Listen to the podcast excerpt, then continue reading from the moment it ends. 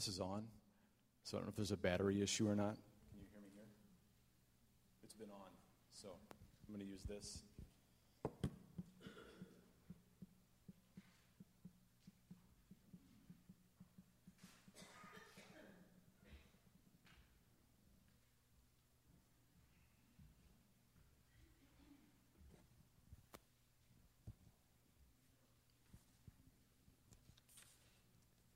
There happen to be batteries, you could get me. I'd, be appreciated. I'll, I'll use this until then. Okay. Let's pray together.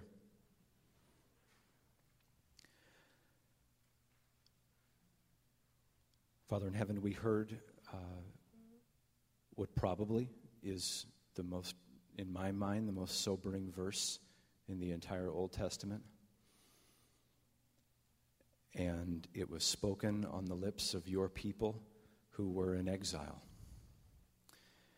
And Lord, we, we thank you for all of your word. We don't apologize for the uh, difficult edges that your word has, but we receive all of your word as a good gift to us. And the passion of the psalmist, Lord, we pray that we would seek to better understand and to apply, even in our own context, Lord, as we experience our own exile in this nation. So, would you come and help us now with the use of the prophet Daniel?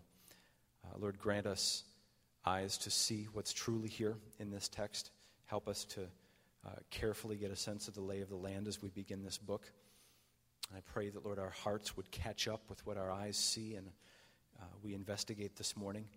And, Lord, may we apply in practical ways the truths that are here. There, are, there is gold to mine, there are riches to mine in Daniel chapter 1. Lord, we thank you for this page of our Bibles, this page which points unmistakably not just to Daniel, but to Jesus, who is the true and better Daniel, in whose name we pray. Amen.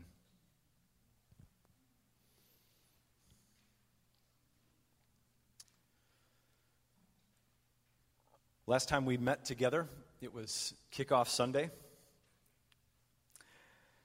And as we launched out across the deep of a brand new sermon series, we began a series entitled Exile in Babylon. As the front of your bulletin bears out, a study of the Old Testament book of Daniel. And that's where I'd like for you to turn right now. I'll give you a moment to get there if you haven't already. Daniel chapter 1, beginning in verse 1. If you'd like to use one of the red Bibles in the seats, the text is found on page 737 in the red Bibles. Page 737, the red Bibles in the seats. Last week we did an overview of the book of Daniel, all 12 chapters in an overview. And we learned that in that single message, that God's plan for his people until the coming of our Savior includes exile includes exile. And this exile is not mere defeat, it is by God's design.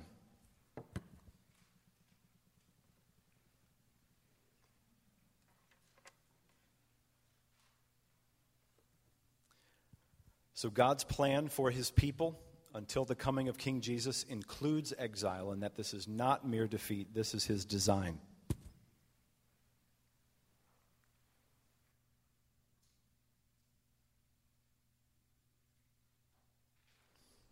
How's that? Better?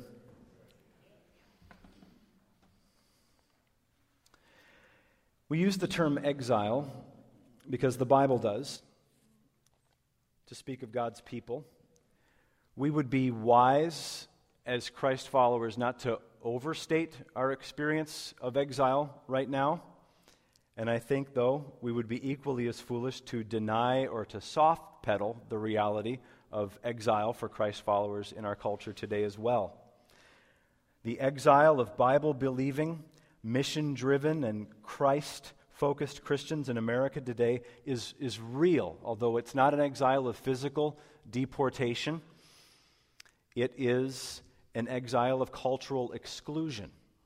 So, our, our exile isn't one of banishment from our homeland, but of increasing alienation and ostracism within our homeland.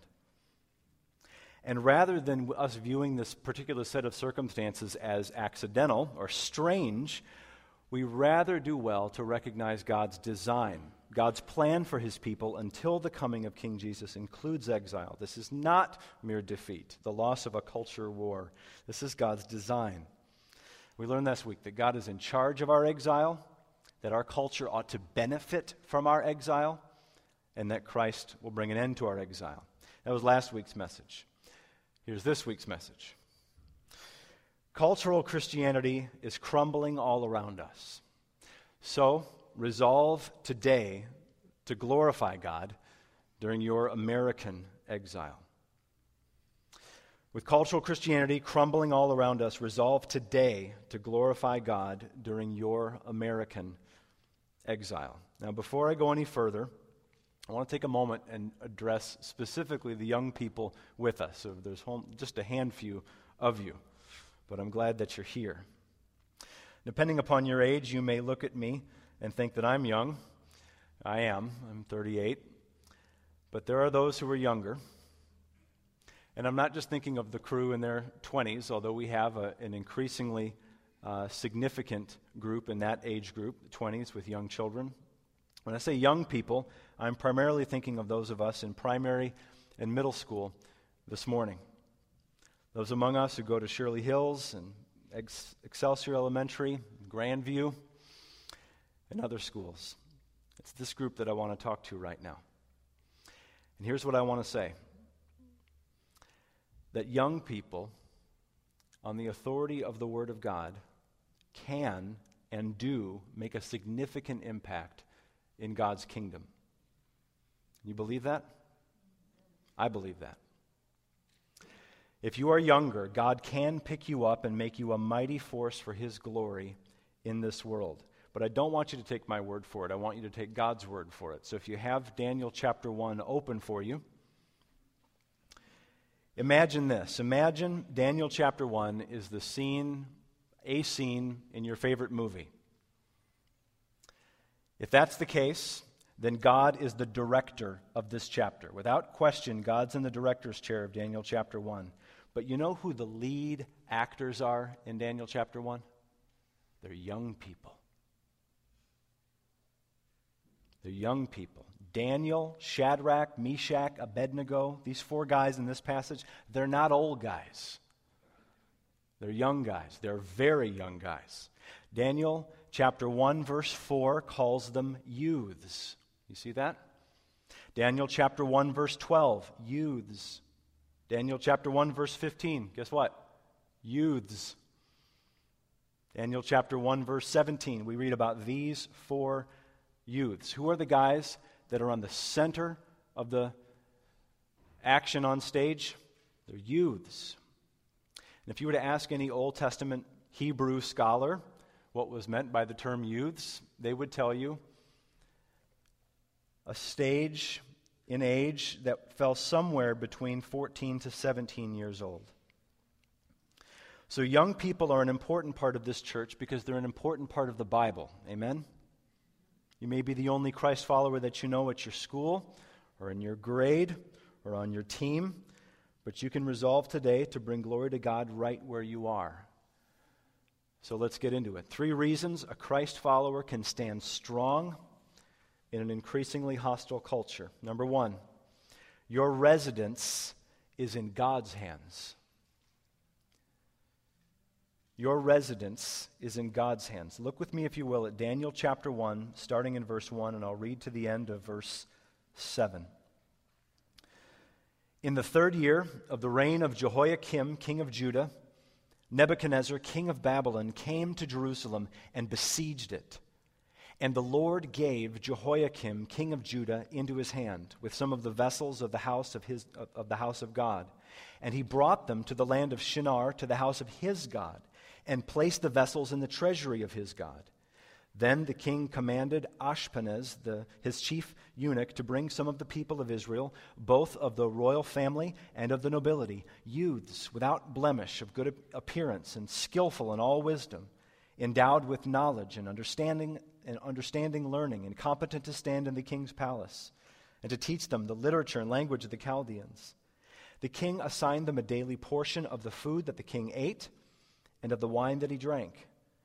There they were to be educated for three years, and at the end of that time they were to stand before the king. Among these were Daniel, Hananiah, Mishael, Azariah of the tribe of Judah. And the chief of the eunuchs gave them names. Daniel he called Belteshazzar. Hananiah he called Shadrach. Mishael he called Meshach. And Azariah he called Abednego. First reason that you as a Christ follower can stand strong in an increasingly hostile culture is that your residence is in God's hands. So our story begins in the ancient city of Jerusalem. It's about 605 BC. 605 BC is the third year of the reign of King Jehoiakim, which is referenced in verse 1. King Jehoiakim is the final king of Judah before they're taken to exile. And just as verse 1 says, it was in that year, 605, that Nebuchadnezzar, king of Babylon, came to Jerusalem and besieged it. So there's an actor in this situation, and the actor is the wicked pagan king Nebuchadnezzar. Who besieged Jerusalem? Nebuchadnezzar and the armies of Babylon did. But it's at this point where we begin to want to be very careful to establish primary and secondary causes. Now, verse 1 is anything but vague. Nebuchadnezzar besieged Jerusalem. He and his Babylonian armies surrounded and sealed off and laid siege to the city. Nevertheless, at the exact same time, we have to see that in this text that Nebuchadnezzar didn't take anything that God didn't explicitly place into his hands. Verse 1 is secondary. This verse is simply auxiliary information to verse 2, which is primary. Verse 2 says, And the Lord gave Jehoiakim, king of Judah, into his hand. Now, it, it may sound counterintuitive to uh, imply with this first point that the Jews are in God's hands when clearly they've fallen into an enemy's hands, Nebuchadnezzar's hands. Uh, but two clarifying points to be made. First, God put them there, God gave them. And secondly, as we unfold this chapter as well as the rest of the book of Daniel, we're going to see that God doesn't leave his people alone. Not for a nanosecond, especially when they're in exile. He never leaves them. They never leave his hands, even as they fall into an enemy's hands. In your English Bible, you may know that when God's personal name, Yahweh, is translated into our language, it's represented as capital O, uh, capital L, capital O, capital R, capital D. You familiar with that? Whenever you see Lord in all caps, you can be sure that underneath it is God's personal name, Yahweh.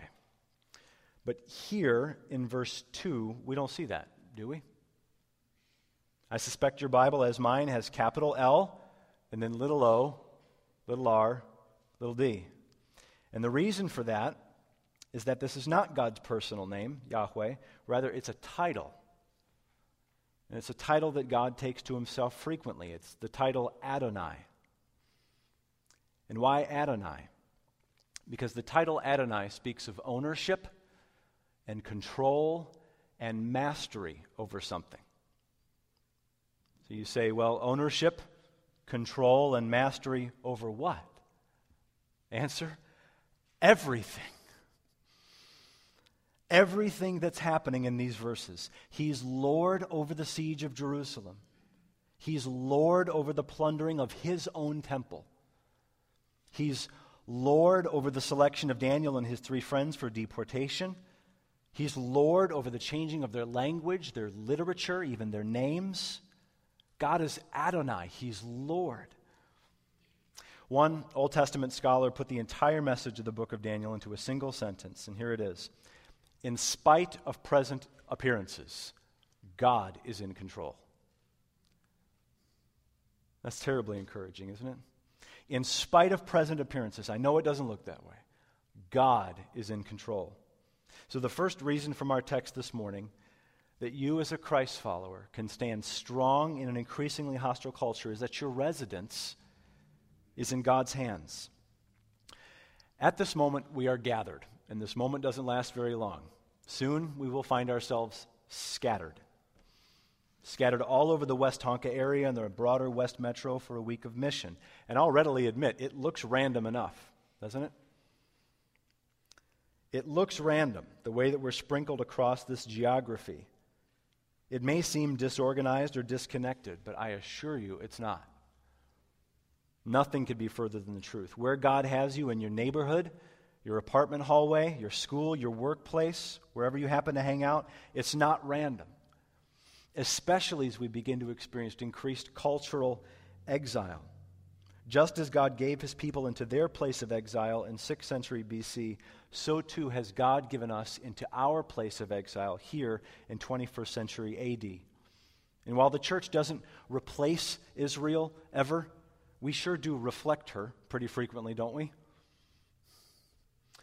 And with cultural Christianity crumbling all around us, we find ourselves strangers in a strange land. And just as the Jews entered into their Babylonian exile, we find ourselves entering into our own American exile. So resolve today to glorify God during your American exile. And the first way that we see that is that God's got your residence in his hand. Second point today as a Christ follower, you can stand strong in an increasingly hostile culture because, secondly, your reputation is in God's hands. Your reputation is in God's hands. Follow along with me. We'll pick up the story in Daniel chapter 1, verse 8. Daniel 1 8. But Daniel resolved that he would not defile himself with the king's food or with the wine that he drank. Therefore, he asked the chief of the eunuchs to allow him not to defile himself. And God gave Daniel favor and compassion in the sight of the chief of the eunuchs. And the chief of the eunuchs said to Daniel, I fear my lord the king, who assigned your food and drink. For why should he see that you are in worse condition than the youths who are of your own age? So you would endanger my head with the king. Then Daniel said to the steward, whom the chief of the eunuchs had assigned over Daniel, Hananiah, Mishael, and Azariah, Test your servants for ten days. Let us be given vegetables to eat and water to drink. Then let our appearance and the appearance of the youths who eat the king's food be observed by you. And deal with your servants according to what you see. So he listened to them in this matter tested them for 10 days, and at the end of 10 days, it was seen that they were better in appearance and fatter in flesh than all the youths who ate the king's food. So the steward took away their food and the wine they were to drink and gave them vegetables. Now, rather than take a cheap shot at a particularly popular Christian book on the market today, Allow me simply to say this I'm a big believer in weight loss. Okay? I am supportive of fasting, both privately and corporately, as members of God's people. But to walk away Dan- from Daniel chapter 1, verses 8 to 16, with a diet plan is to radically misread God's intentions with this passage.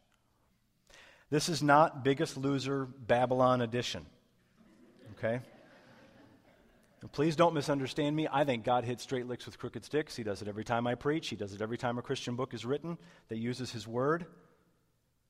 And the Daniel plan, published by Zondervan, has evidently helped hundreds of thousands of folks nationwide lose thousands of pounds. And amen. But these verses are not teaching a weight loss strategy. If anything, they're modeling a weight retention strategy, possibly weight gain, because verse 15 says that Daniel and his friends were fatter in flesh than all the other guys. So, if these verses aren't commending a diet plan, as important as that is, what are they communicating? Well, a huge clue is the phrase that we read in verse 9. We've already seen it once in this chapter. And it's a phrase we'll see one more time before we're done. And it's the phrase, God gave. See that there in verse 9? God gave.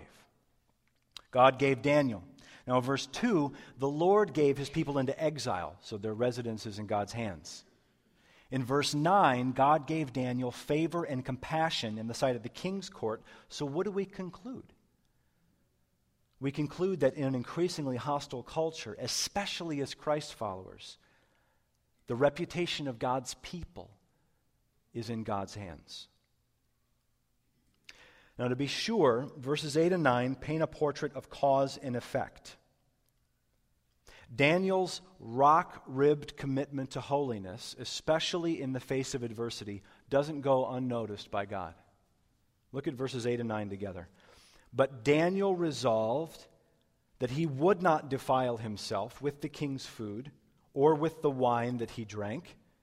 Therefore, he asked the chief of the eunuchs to allow him not to defile himself. And God gave Daniel favor and compassion in the sight of the eunuchs. Who gave Daniel favor? God gave Daniel favor.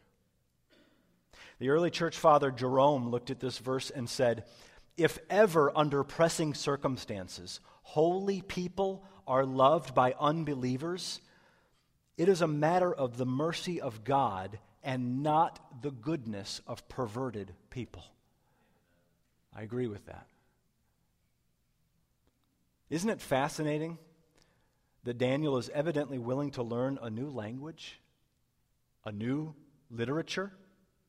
He's even willing to take the name of a Babylonian deity, Belteshazzar, without so much as a whiff of objection. This young man is incredibly flexible as it relates to what you might call cultural contextualization, just taking on the clothing of the culture and the customs and the culture and so on. Literature, language, names, evidently these didn't defile him. And it's not totally clear why. It's possible that Daniel simply made a judgment call at this point and knew that he didn't want to disobey the law of Moses, as it's outlined in Leviticus 11 and Deuteronomy 12. I'm not sure that we know beyond a shadow of a doubt, but we do know this. With cultural Christianity crumbling all around us, we, like Daniel, are going to have countless opportunities not to defile ourselves. Whether matters of biblical conviction, like a belief in the utter authority of the Scriptures, or the exclusivity of salvation by grace through faith in Christ alone. Or in this day and age, you know it's not simply our theological convictions where we take this stand, but like Daniel, we resolve not to defile ourselves, for example, by adopting our culture's shifting view of marriage as, as one man and one woman for life. We have all kinds of opportunities to resolve not to defile ourselves. And when you make that decision, here's the point of the passage. When you make that decision, you can be sure of this. However, it falls out, your reputation is in God's hands, not the culture's. As you speak the truth and as you grow in holiness and as you serve this local church, your reputation is in God's hands. And it may be that the outside world looks on and they see your integrity and they are impressed. And if they are, then you need not to forget where you should assign the credit. Psalm 106, verse 46 says, God caused his people to be pitied by all who held them captive. God caused his people to be pitied by all who held them captive. Psalm 106, verse 46. God gave Daniel favor and compassion in the sight of his surrounding culture, and it may be that he does the same for you too and is doing the same. So, this verse paints the portrait that when you resolve to glorify God during your exile, you can be sure that your reputation is in God's hands. What this does not teach us is that your reputation will always be a favorable one. What about when you do the right thing you take the principled stand. You don't go against your conscience. You follow God's lead. You let the chips fall, and things just backfire. What then? Same principle. If you are resolved to glorify God during your American exile, your reputation is in God's hands, even when it's torn to shreds by the culture. Think about Rowan County Clerk Kim Davis.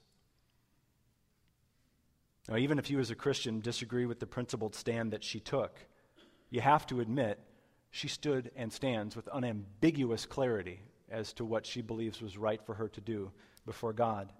And her Christian convictions as best she understood them, and she was fed to the proverbial wolves and still is being fed to the wolves. Is her reputation in God's hands? Yes, it is. What about you and me? If you're contemplating a difficult decision this season, a choice that if you make it potentially opens you up to the disdain or the disrespect of others, particularly unbelievers. 1 Peter 2:20 and following would be relevant in this case. If when you do good and suffer for it, you endure, this is a gracious thing in the sight of God. For to this you have been called, because Christ also suffered for you, leaving you an example that you might follow in his steps. He committed no sin. This is why Jesus is the true and better Daniel. Amen? He committed no sin, neither was deceit found in his mouth. When he was reviled, he did not revile in return. When he suffered, he didn't threaten. He continued entrusting himself to him who judges justly. Jesus, he himself, bore our sins in his body on the tree, that we might die to sin and live to righteousness. By his wounds, we are healed. Daniel may be our subject this morning, but he's not our Savior this morning. Amen? Jesus suffered for you, leaving you an example. Won't you suffer for him? Daniel resolved that he would not defile himself with the king's food. Jesus resolved that he would defile himself with our sin, and he would go to the cross to pay the debt of our sin. On the one hand, God gave Daniel favor and compassion in the sight of his culture, and on the other, God made Jesus to be despised and rejected by his culture. He himself bore our sins in his body on the tree, that we might die to sin and live to righteousness. So resolve today to glorify God during your American exile. As a Christ follower, you can stand strong in an increasingly hostile culture, knowing that your reputation is in God's hands. One final point this morning. You can stand strong in an increasingly hostile culture because your resources are in God's hands. As a Christ follower, you can stand strong in an increasingly hostile culture because your resources are in God's hands. Let's finish our story today. Look with me one more time at Daniel chapter 1 as we read verse 17 to the end of the chapter. As for these four youths, God gave them learning and skill in all literature and wisdom. And Daniel had understanding in all visions and dreams. At the end of the time, when the king had commanded that they should be brought in, the chief of the eunuchs brought them in before Nebuchadnezzar, and the king spoke with them. And among all of them, none was found like Daniel, Hananiah, Mishael, and Azariah. Therefore, they stood before the king. And in every matter of wisdom and understanding about which the king inquired of them, he found them to be ten times better than all the magicians and enchanters that were in his kingdom. And Daniel was there until the first year of King Cyrus. For the third time in this chapter, we see the phrase God gave. Right? Verse 17 God gave them. Now remember, back up in verse 2, the Lord gave his people into exile. Therefore, his residence is in their hands. In verse 9, God gave Daniel favor and compassion in the sight of the king's court. Therefore, their reputation is in God's hands. Here in verse 17, God gave them learning and skill in all literature and wisdom. And Daniel had understanding in all visions and dreams. So, what do we conclude? Well, their resources are in God's hands. God's ability to give his people wisdom and understanding and discernment, along with character and godliness, holiness, and yes, material resources as well, for he owns the cattle on a thousand hills. God's ability to do that is profound. God knows how to furnish his people for their mission. And if you're not sure what you need, don't worry about that because God doesn't call the equipped, He equips the called. Like if we were to put a blank prayer check in front of the Lord this morning, what would we ask for?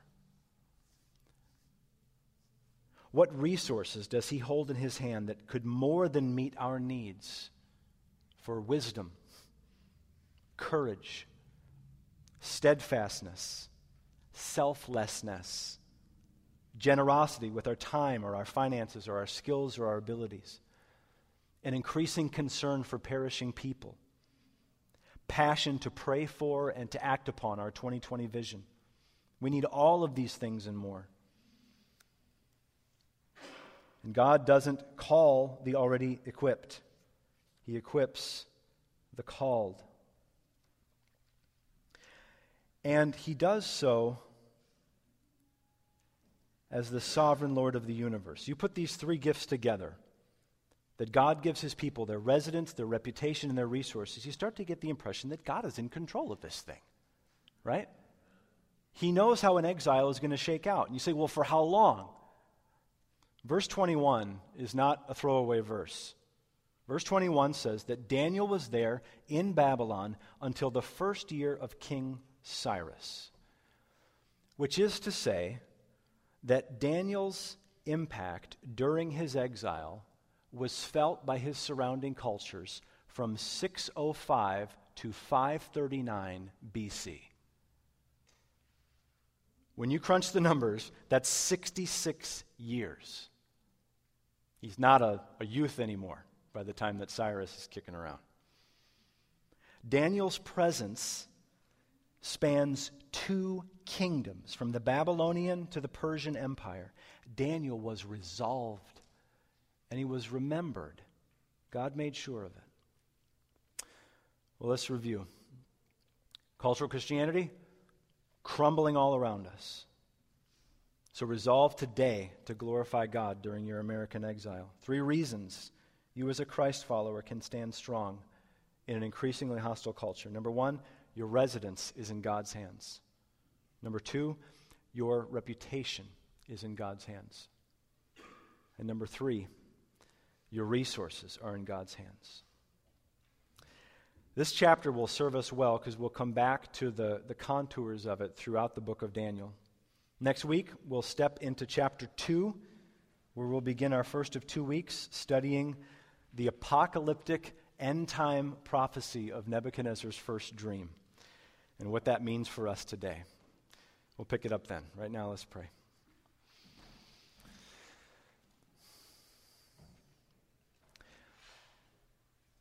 Father in heaven, we look at a chapter like this and we, we see you all over it.